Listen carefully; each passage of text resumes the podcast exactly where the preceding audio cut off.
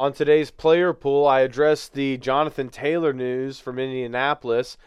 Want to put myself in the minds of these NFL owners when they're talking about running backs. Then I briefly described the difference between DFS and traditional fantasy football before going through all the wide receivers on FanDuel's main slate and discussing more in depth the attributes of what makes a slate breaker, stud, value plus, and a good wide receiver matchup. Let's jump in. It's the Player Pool Podcast with your host, Austin Raboyne.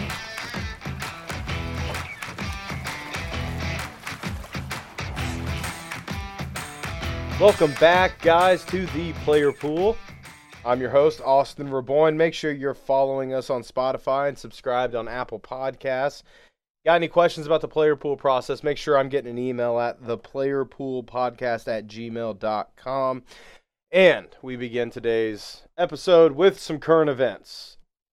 It's still the preseason, and we are grasping for straws for any NFL related news we can get. And the only NFL news we have today to discuss Jonathan Taylor, big headline, big graphics from Adam Schefter, given permission to seek a trade with another team. A couple things on this. One, I am just sad about the state of running backs in the NFL. We all have eyeballs. Obviously, there's a difference in who is playing that position. But because these owners, remember, these owners have been in the league, while a running back has one life, one career that goes year one to 12, whatever. These owners have been in the league for decades. So, just like in life, where you don't necessarily recognize all the good you may have sometimes, most people can instantly recall the bad.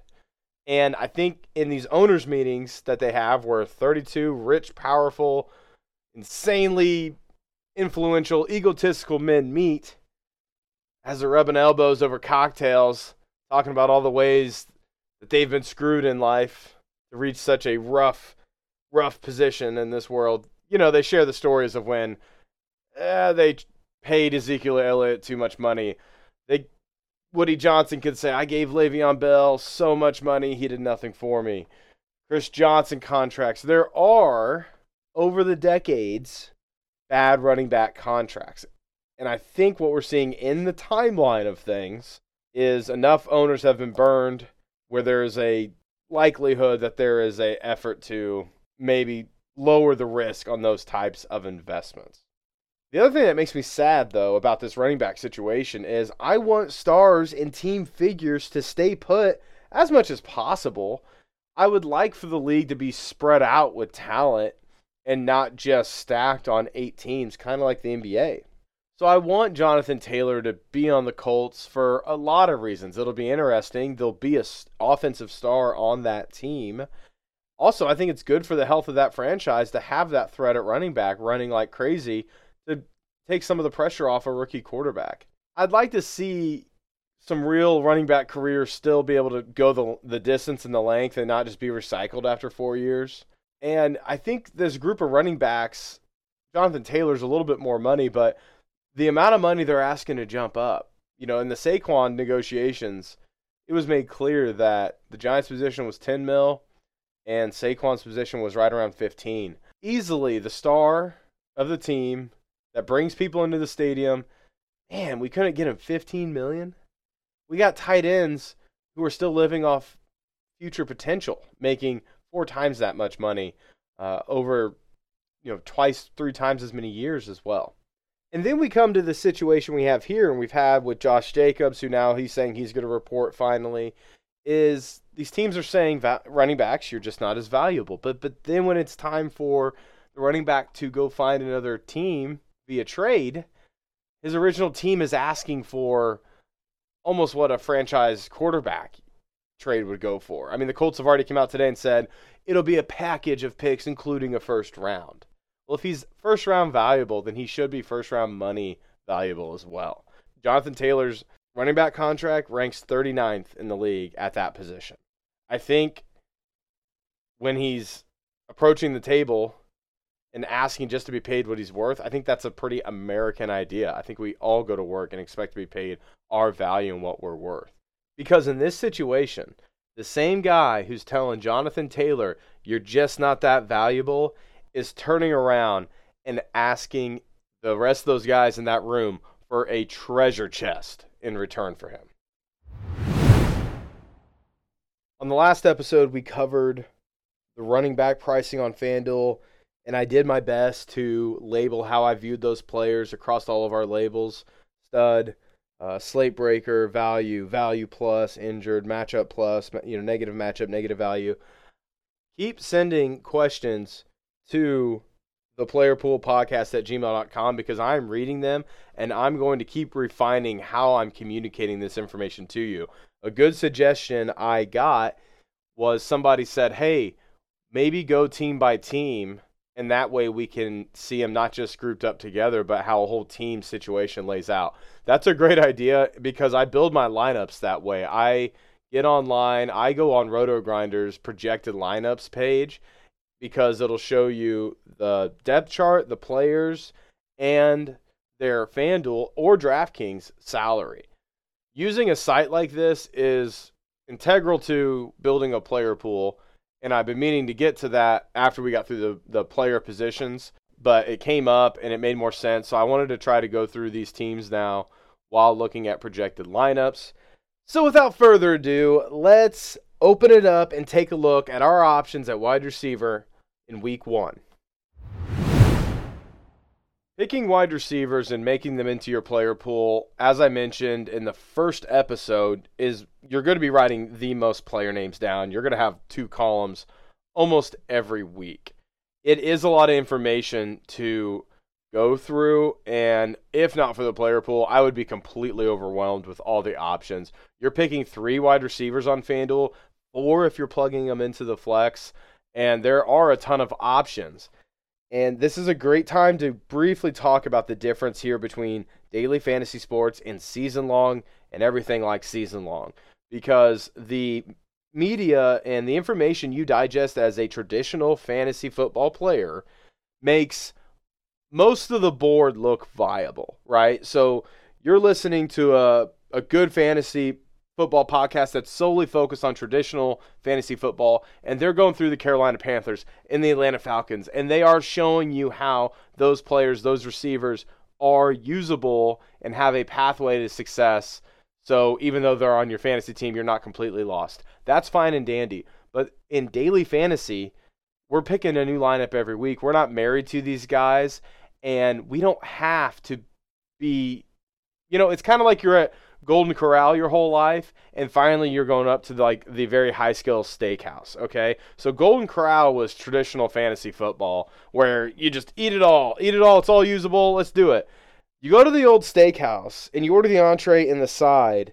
It's just a little plate of potatoes, right, or a little, you know, some asparagus over that amazing steak. In DFS, we're just here to eat the steak, and especially picking wide receivers, that's where you have to you got to grow, I guess, because I've I know every single one of you guys.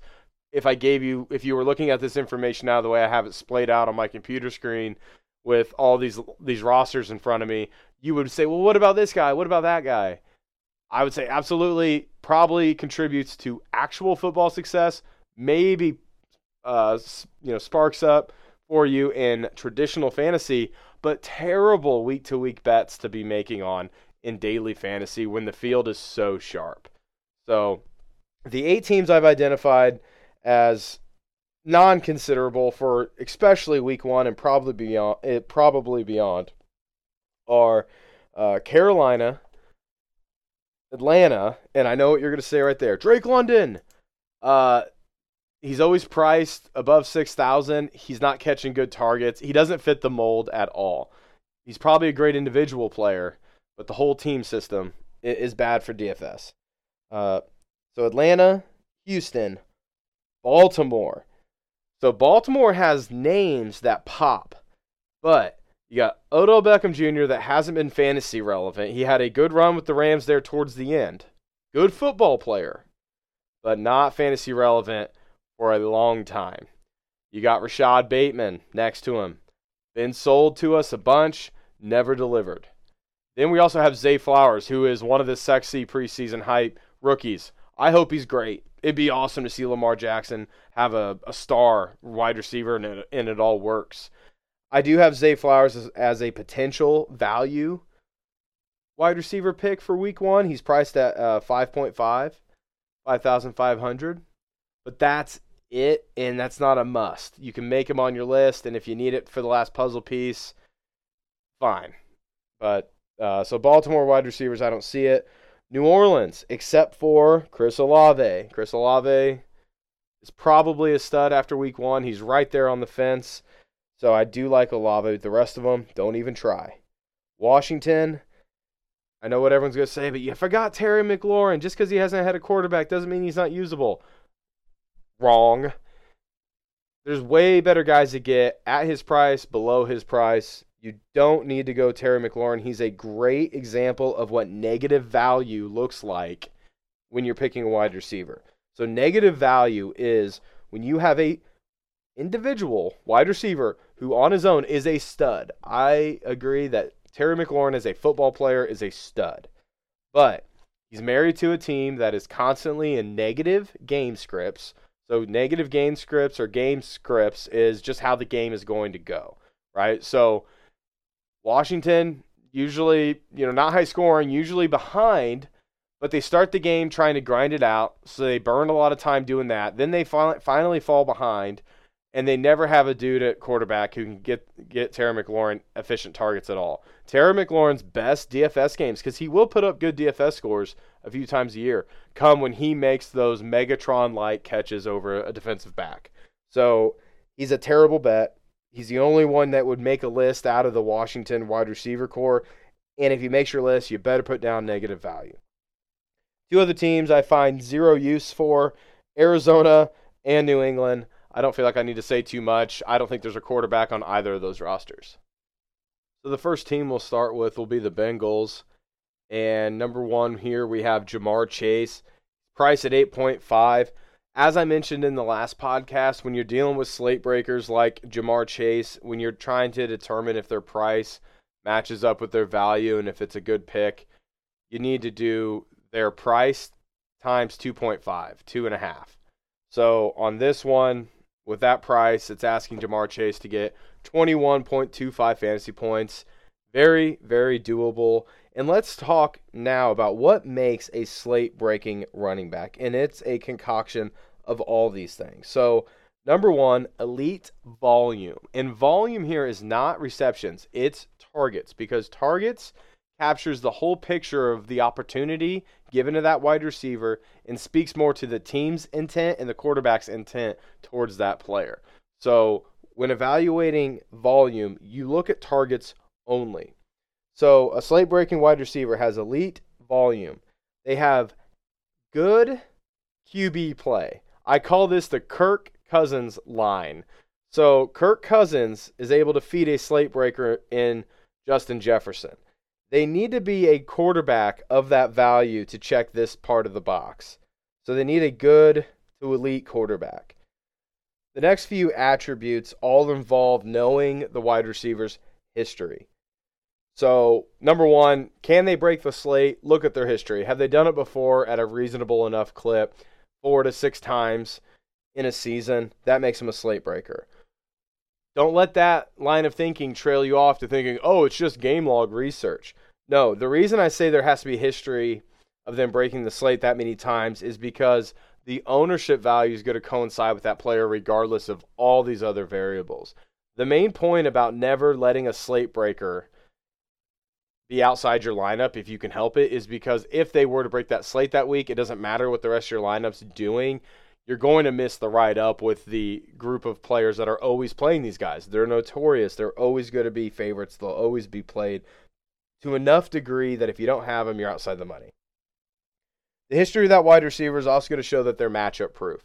So these are guys that the defensive coordinator spends all week game planning on how can they contain them you know, star defensive backs, cornerbacks are placed on these guys, and there's history of that not mattering. You need to see that they're matchup proof. Slate breakers are not affected by negative game script. Does not matter if they're up or down. These are the guys through their volume get plenty of opportunity to do their damage regardless of how the game is going.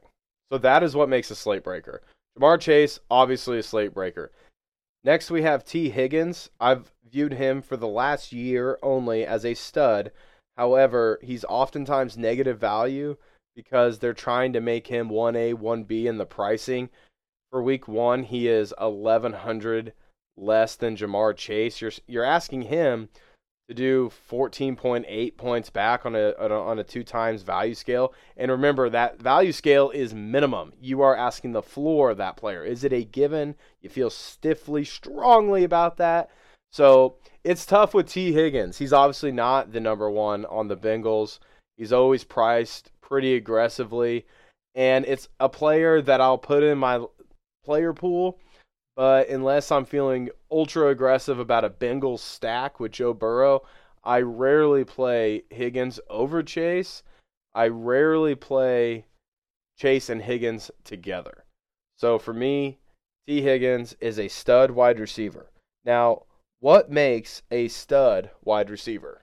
A stud wide receiver on his team still has overwhelming volume compared to the rest of the guys in his position group. A stud right wide receiver could have overwhelming volume or a solid floor volume, five, six targets, plus a good to great quarterback.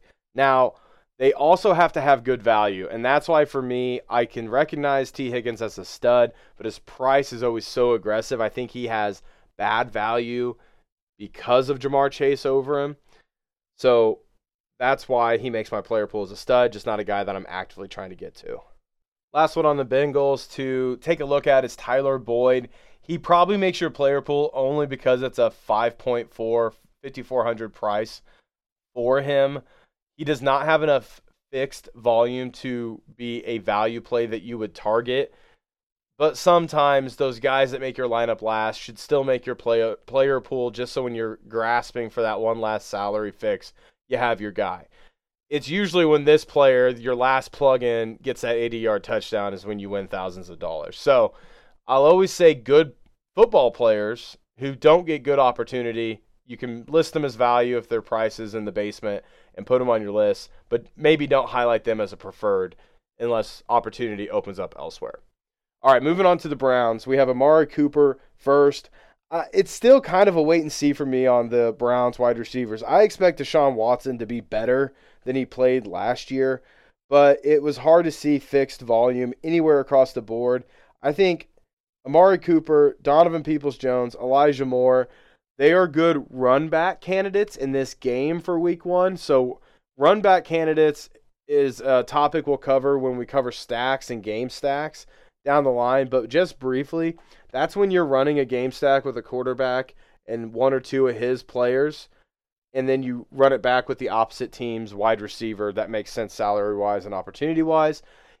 That is to capture a, a, quick back and forth game where if the for instance, Amari Cooper scores a touch a quick touchdown, you benefit off those points, but you're also benefiting by having Joe Burrow and his offense getting the ball back quick and sooner. So, run back wide receivers are a big part uh, of the player pool process. We'll cover it later, but for this purpose, I just I don't see great value in any of these wide receivers. They're all just guys. Maybe throw them in your lineup again as last plug and plays. I don't see any of them as preferred. Moving on to the Jaguars. So we have the Jaguars are a case where you know two and a half of their receivers by name and reputation. And then let's not forget Evan Engram kind of sitting there at the bottom taking targets as well. So I think the Jaguars though are good, another good example of negative value stud wide receivers. Calvin Calvin Ridley, uh, before he fell in love with DFS like myself, actually I don't know if he was doing that or setting game parlays, but he was a stud on the Falcons. Christian Kirk last year stud. Uh, he would the only time I didn't use Kirk, Christian Kirk last year is when his uh, price just got a little too hefty for the amount of volume he was getting.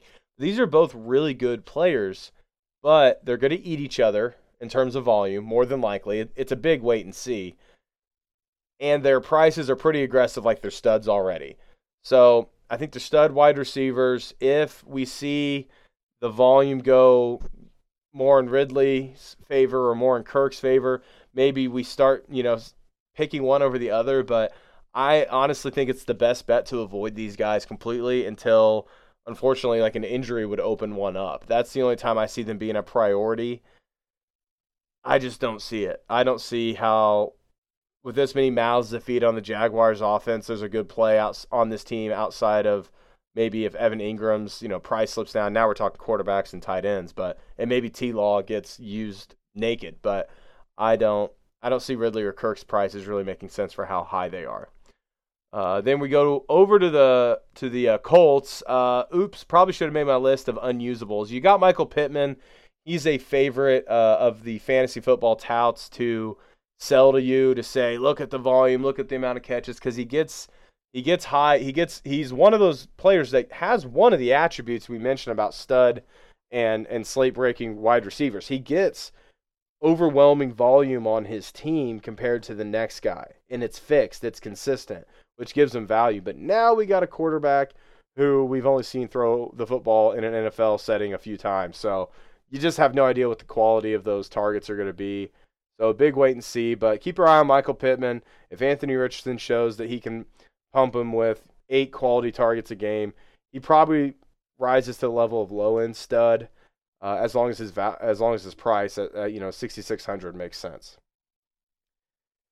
Keeping it moving. Another 1A, 1B situation, kind of like Jacksonville has. Uh, we have God, Chris Godwin and Mike Evans. So Chris Godwin is 6,800. Mike Evans is 6,500. They both have qualities of slate breaking and stud wide receiver, but what is throwing everybody off? Some quarterback named Tom Brady isn't there anymore. So now everyone's assuming whatever – is thrown at them by the next quarterback is going to be trash. Enter Baker Mayfield. I will say Baker Mayfield can put the ball in places where great receivers can still make catches. Mike Evans started his college career with Johnny frickin' Manziel. So I have faith that at 6.5, Mike Evans to me is actually a very good value play for week one as we see what else they could do. So Mike Evans has fixed volume at worst, fixed volume, if not overwhelming volume, depending on how the game goes. Uh, I think his style of play fits better with Mayfield. He's not so dependent on quick cuts and tight windows to to get the ball like Godwin is. Uh, Evans is he's just going to dominate his defender. So he still has it till he proves otherwise. Same thing we say about Derrick Henry. Uh, and at 6,500, that's the lowest I've ever seen his price since he's been relevant. He's been relevant for nine years. So Mike Evans, definitely a volume, I'm sorry, a value wide receiver week one. Chris Godwin's a little different, and I just believe his skill set does not suit Mayfield as well. It just requires a more precise, better quarterback. So probably a wait and see, just not worth the 6,800 price um, in such an unknown. But Mike Evans can definitely make the player pool at 6,500 as a value play. On to the Minnesota Vikings with the standard of what a good but not great quarterback is Kirk Cousins. So, number one here, the number one receiver in football, Justin Jefferson. Can he make that 9,500 price make sense? I would tell you that him scoring 23 and 23.75 fantasy points is very doable basically, as you make your lineups every week, he's got to be in one. It just doesn't matter. Uh, he's a slate breaker. Does not matter if Darrelle Revis comes back and puts him on an island. I believe Justin Jefferson is matchup proof. Um, he's the definition of slate breaker. Now, this one's interesting. So, the Vikings have always used their X receiver with Justin Jefferson but never their but never their counterpart wide receiver two on the other side. And if I was really a football guy, I would know what the letter of that receiver is. but they they never use the other guy across the field, but they'd always target their slot guy. Now, what happened last year, if you were a big Adam Thielen thumper like I had been, is all those very nice slot route catches just evaporated on Thielen. Some could say Thielen fell off, but I'm going to say TJ Hockenson got traded to the Vikings and damn near led the league in tight end targets the rest of the year. So with the wide receivers, KJ Osborn, he could splash. He showed it last year. He had big plays.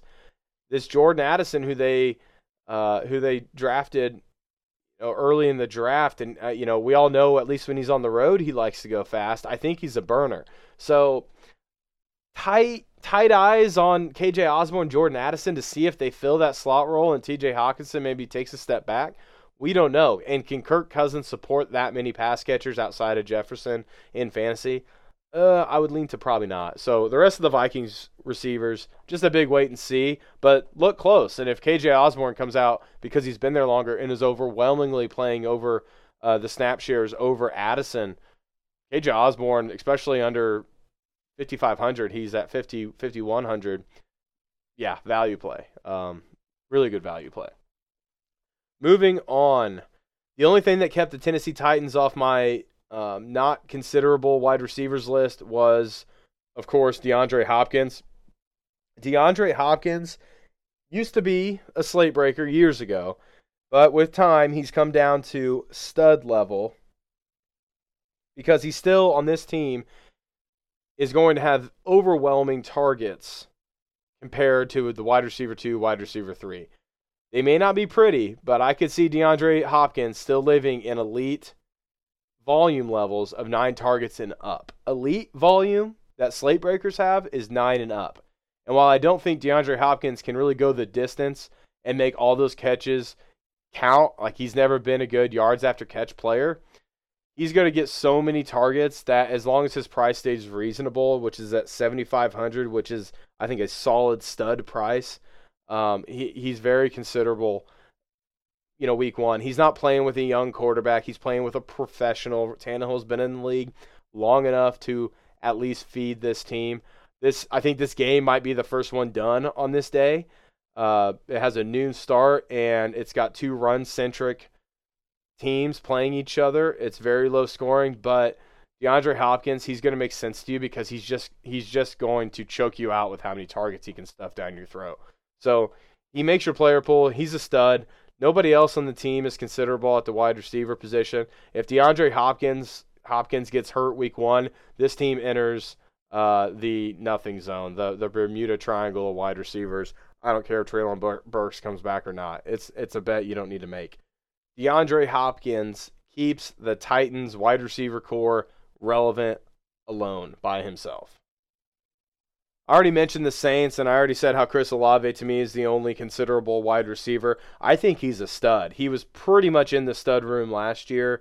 The quarterback play was just so inconsistent. Just like Ryan Tannehill, Derek Carr is a professional. He's been in the league long enough. He can feed. He can make guys relevant. Uh, I think Chris Olave is going to be great, and he is facing a matchup plus going against the Tennessee Titans. So I had this question a lot too. What makes a good matchup? How do you read good matchups? So I would first would say what not to do. I would say don't overread the total points for daily fantasy. Don't over like look at the team or the game total points or the over under to assess, you know, how electric the game can be. What I would say is for good matchups, you need to seek out all the pass funnel defenses. Austin, what are pass funnel defenses? I'll tell you. Pass funnel defenses are teams that are simultaneously soft against the pass but stout against the run. The difference between crappy defense you can target and a pass funnel defense is the funnel defense gives the opposing team one clear option on how to beat them. So there's going to be a focus and an intent to pass more than usual when they when you play a team that's got a pass funnel defense. If it's just a crappy team with a crappy defense, the opposing offense is going to come in and thrash them however they feel like. They're going to thrash them on the run, they're going to thrash them through the air. Pass funnel defenses actually is a tell to you what the offense is going to do coming into the game. So some examples of pass funnel defenses from last year are actually good teams and good defenses. So the Tennessee Titans were the number one pass funnel defense last year. They gave up a league best 77 yards rushing per game, but they also gave up a league worst 274.8 pass yards per game. You, do you see the teeter totter that we're trying to find? Baltimore's another one. They were the second best pass funnel defense to target last year, in my opinion. They gave up 92 rush yards a game, but 232 uh, pass yards per game. The Bengals gave up 106 rush yards, but 229 through the air. Now, they were great at takeaways in the red zone, so they only gave up about 20 points per game. But on a yardage basis, at least, you could find success against them, you know, with, with good wide receiver DFS picks. Uh, just a couple more here, just to highlight again what a pass funnel defense is. The 49ers, uh, they gave up uh, just a little over what the Titans gave up on the ground last year, 77.7. Uh, but they, they still allowed a, a, league average 222 through the air. Uh, so the, the 49ers is a perfect example of pass funnel where you could find the edge because it, while you would avoid them on a defensive level for the most part, it can at least show you again you're going to get more targets out. Uh, another pass funnel defense last year was Miami, 103 rush on the ground, but 234 through the air. So you get my point. Chris Olave is the least problematic wide receiver over Michael Thomas, with no health concerns to speak of, with an upgraded quarterback, playing a pass funnel defense at home. I think he's a solid stud for week one. Next team we have is the 49ers, starting with Deebo Samuel. Just 7,000 on FanDuel, meaning you only need 14 for that to make sense. The problem with Deebo and what he is a great example of, is how you can have a mixture of all these attributes that can define you as a stud or slate breaker, but not quite have all of them enough to make sense and be anything but negative value. So Deebo Samuel, he is matchup proof. We've seen him light up any team. He's got a great history of doing it. He is usually fairly owned because he's so popular. And his name's Deebo for crying out loud. He's also game script proof. Whether it's running or passing, Deebo's in the mix. The problem with Deebo, what makes him such a boomer bust, high risk play in a bet that I usually do not entertain, is he lacks elite or overwhelming volume over anybody else on his team. He lacks good quarterback play. I don't think Brock Purdy or Trey Lance or a mixture of the two rise above that Kirk Cousins level. So Deebo's a good example where he can splash on your page, but when you're asking yourself, can he reliably get you that two times value? The answer is no. So as a football player, he's a stud. As a DFS option, to me, normally negative value. Next, you have Brandon Aiyuk. Again, not a guy who really makes my player pool. He is touted out there as up and coming, always doing good. Uh, even when he was in Kyle Shanahan's doghouse, a, was it a year ago, maybe two? He's always presented as he's just getting better. He's got great rapport. We heard uh, before Trey Lance got hurt, he had great rapport with Trey Lance. They're just trying to sell sell him to you. Um, he doesn't show it. He doesn't show fixed volume. Uh, fixed volume is what makes a value wide receiver. It's at least got to be somewhat reliable in that five to six range, and he just doesn't have it. So Aiyuk rarely, if ever, makes my player pool. The rest on the 49ers, uh, Jauan Jennings, Ray Ray McCloud, not considerable. Let's keep it moving to the Pittsburgh Steelers. Things changed last year. No more Big Ben, one of my all-time favorite quarterbacks, uh, players. He's gone. It's a sign of the times. I'm getting old. But Diontae Johnson with Big Ben had elite volume. In comes Kenny Pickett, big learning curve year, and all of the Steelers wide receivers became super volatile. Now, we know my boy George Pickens is also on this team, and I still love his highlight tape. And now they're saying he's got more talent than Justin Jefferson. I don't know. It's all a big wait and see this year. Uh, you got Pickens priced at 5.8. That's a good value, I think, if you're doing some sort of game stack with the 49ers. Diontae Johnson, I mean, all the talent. It's just a lot of mouths to feed it with the with the Steelers, with Freiermuth too at tight end eating things up. So probably a big old wait and see and see how it comes out. Don't be afraid to play George Pickens in there though as a value play, assuming he gets the fixed volume of you know at least five targets. That's what you're hoping for. He's going to have a positive game script. You got to imagine 49ers will lead the game, so Steelers maybe needing to pass, although uh, maybe it doesn't happen early in the game. It could take a while for the 49ers, you know, run focused offense to get their lead up if that's what eventually happens. But I guess if you view uh, a positive game script for George Pickens and you view Kenny Pickett as an improving and solid quarterback that can make it all make sense, Pickens could make your make your lineup. There's better options at, at 6400 uh, which is where Diontae Johnson is priced. Uh, so I, I think it's a big wait and see for Johnson. Play Pickens if you're feeling bad. Uh, moving on here, let's see the next game: Cardinals, Commanders. We don't need to talk about that anymore. Are the Washington Commanders still called the Commanders? Figure it out. Okay. Moving on to the Green Bay Packers Chicago Bears game. This will be interesting. Uh, so we only have one of these this year. A new quarterback taking the reins, but he's on that Philip Rivers, dare I say Aaron Rodgers come up track of waiting a very long time. Three years, in fact. So Jordan Love, he's been in the pros long enough. It's not going to be a big shock like jumping in a you know a cold pool for him. You would think uh, with his first legitimate NFL start. I think he's got some definite next year stud wide receivers on his team Christian Watson and Romeo Doubs. They're both, I, their prices reflect the unsurety surrounding Jordan Love. Uh, so Christian Watson to me is a borderline stud wide receiver. Uh, I think he gets overwhelming volume when he's on the field and healthy. The, the volume he gets is a solid amount of floor, but you're just you got to hope that he's got a good QB throwing him the ball because he's a great value at 6,300. Uh, so if you're feeling risky, this will be a very popular game. I think this game will be over owned in DFS context purely because of Fields' presence and and just the newness with the Packers. Um, but Christian Watson, he'll make my player pool. He may make my preferreds. Romeo Doubs, 5,300 maybe makes my list just as a last plug and play because we all know we're playing a lot of Justin Fields week one. So I'll have a Fields lineup. Maybe Doubs comes as a nice run back wide receiver. Uh, but I think Watson and Doubs, but their prices make them values. You just really hope when you pick them, you are betting that Jordan Love is already close to that Kirk Cousins level. Uh, flipping over to the Bears. Newcomer on the team, DJ Moore.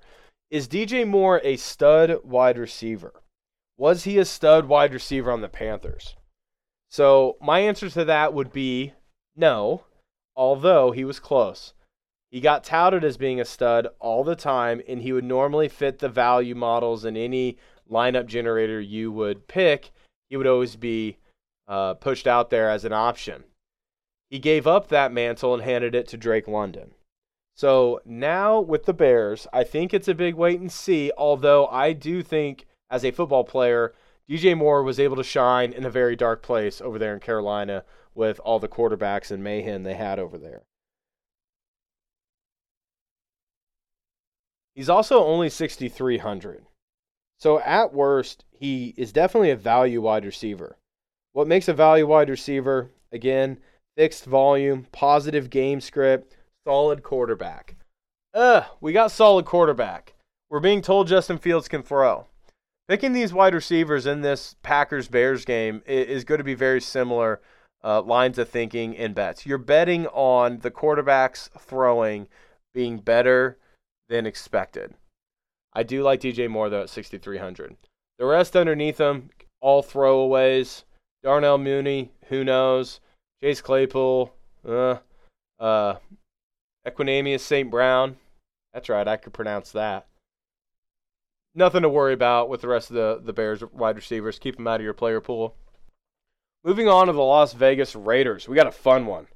Davante Adams, who I think pound for pound is the best wide receiver in the league. Now he's suffering because he's missing some of those things that makes you a slate breaking wide receiver, right? He the quarterback play, everyone's already assuming Jimmy Garoppolo is out for the season, but the quarterback play is questionable but the rest is locked.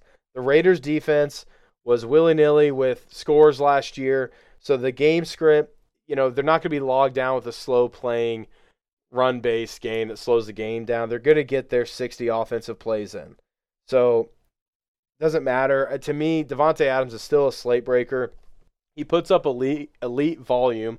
I think we're kind of circling uh, the funeral around him as a fantasy player, just like we did Derrick Henry two years ago, because the quarterback situation just looks so bad now in Las Vegas. But I want to remind you that last year, when Josh McDaniels had had enough and started plugging in his system guys to run his system with Jarrett Stidham, Davante Adams still had to finish the month of the season, the last month of the season, nine targets, nine targets, 11 and nine targets. In the 11 target game, he went for seven catches, 153 yards, two touchdowns, damn near broke the slate with 30 fantasy points.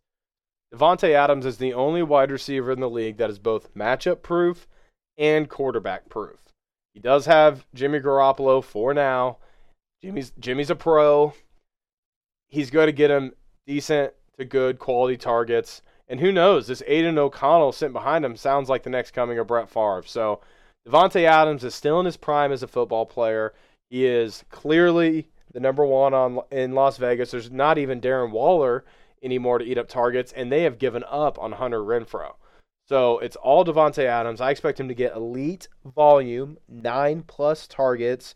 Quarterback play should be average, and he's matchup proof with a huge history of dominating the slate. Out of all the slate breaking wide receivers week one, expect Davante Adams to be the least owned. After Davante, you got Jakobi Meyers and Hunter Renfrow. Hunter Renfrow is listed as the wide receiver three on RotoGrinders. I think that's just out of respect for what he did two years ago, because zero interest in him on that team now under Josh McDaniels, which is weird because you think he's like Julian Edelman and how McDaniels had that going on with the Patriots, but for whatever reason, completely fell off the cliff this year. Unless there was some injury that just was not being accurately reported on. I don't know. It seems like they left Renfrow for dead. Uh, Jakobi Meyers, he was a dead end option on the Patriots last year, and he is now as well. Now we have Sean Payton's Denver Broncos. So, on paper, good, talented wide receivers. Jerry Jeudy, he was a low end stud, I thought, last year, but inconsistent. Never a player well, it was easy not to play the Denver Broncos wide receivers last year. I think that's what makes him a big wait and see this year. I am a huge believer in Sean Payton. I think his system program, the way he does things, will force either Russell Wilson's early retirement or this team to do better on offense. Uh, it's more likely that the latter is going to happen here. So, uh, Jerry Jeudy, Courtland Sutton, potential to be absolute studs, but you got to wait and see how this all divvies out. It wouldn't surprise me if it's worth watching Jeudy and Sutton. Their prices maybe will stay where they're at, but go down, um, and then for them to just catch on as the system starts taking place uh, later in the season. So watch them to slowly improve. Don't be afraid to play, especially Jerry Jeudy. Showed good rapport last year with Russell Wilson.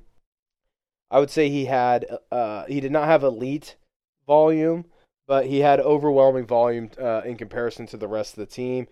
Uh, he had lower body issues last year uh, and, and, injuries, a high ankle sprain that slowed him down. But he still had his weeks where when his price is down, dip below 6,500, you know, he you might get a stud wide receiver fill in for a value wide receiver price.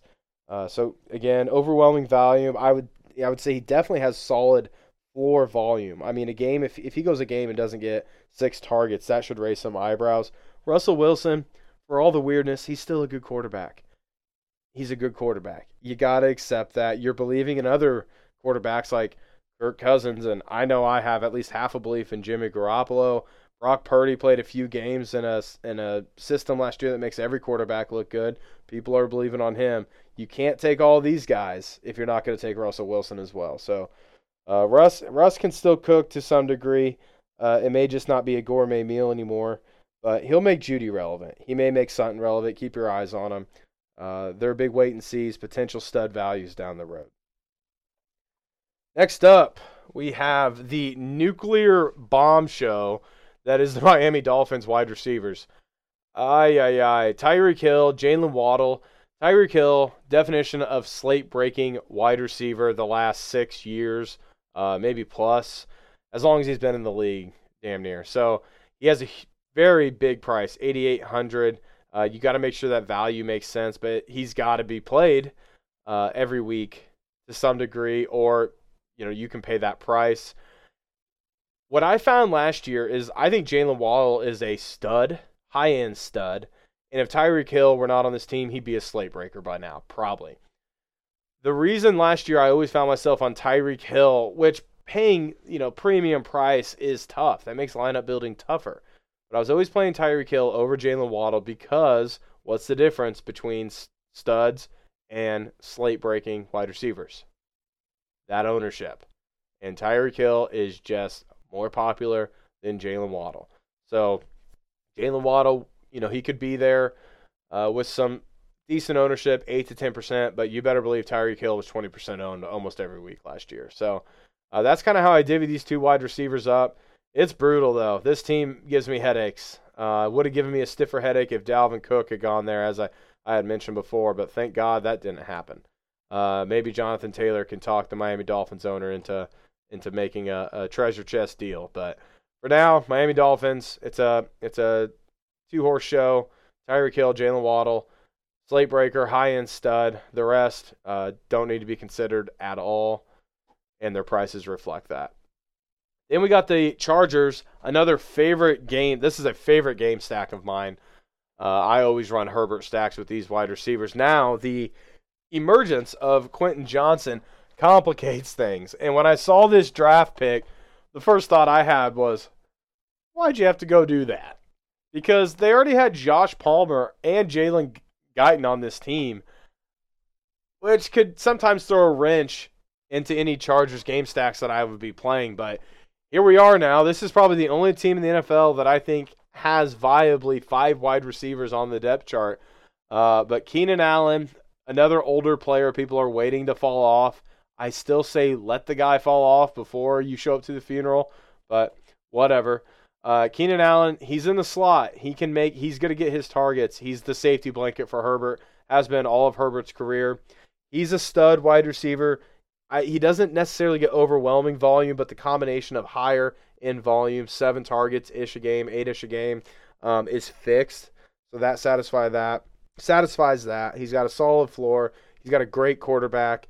Normally he's good value, although eight thousand is pretty stiff for him. His yards after catch has never been high. He's a possession receiver at heart, so eight thousand is pretty stiff. The value may not be there for you, uh, but Keenan Allen Stud. Next up is Mike Williams, who as a football player is a stud, but as a DFS player is a heart attack. Mike Williams, yes, he can be marked down as a stud in your lineup, but his targets, his his volume floor is terrifying. What you read down his game log in 13 games last year, with, mind you, some of these games coming with Keenan Allen being out, which means he should have gotten more targets uh, but did not. So the good last year of Mike Williams was, you know, 10 targets, 9 targets, 13, 11 targets, 10. Yay! The bad with Mike Williams last year was games with 4 targets, 1 target, ah, 4 targets, 5 targets, ugh, and not going for touchdowns or yards either. So another guy who just gets stenciled into the player pool, but unless you're doing an aggressive Herbert stack, uh, or a last fill in to run back on, on an opponent's stack. Mike Williams doesn't get in there for me often. Negative value receiver with stud ability. And the last game we have Eagles versus Patriots. Already spoken about New England's wide receivers. Uh, I know Juju Smith can make some great TikToks, but leave him alone. Let's go over to the Eagles wide receivers. Just two that you really need to keep your eyes on. Let's start with DeVonta Smith.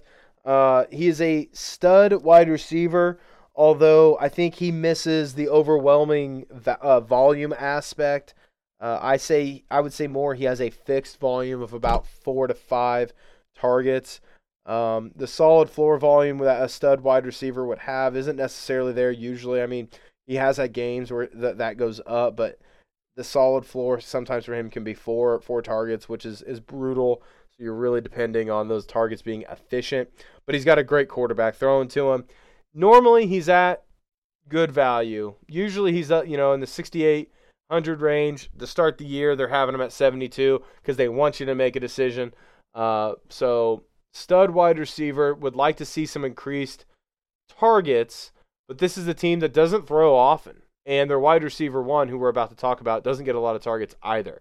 A.J. Brown. He is the only wide receiver in the league, to me, that straddles the line between stud and slate breaker. He does not have elite volume in games. Last year, for every game, he had eight targets, eight targets, 10, 9, 16.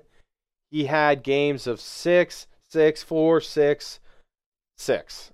So it's tough to say he's a slate breaker because the volume isn't there. However, what he does with those targets is aggressive.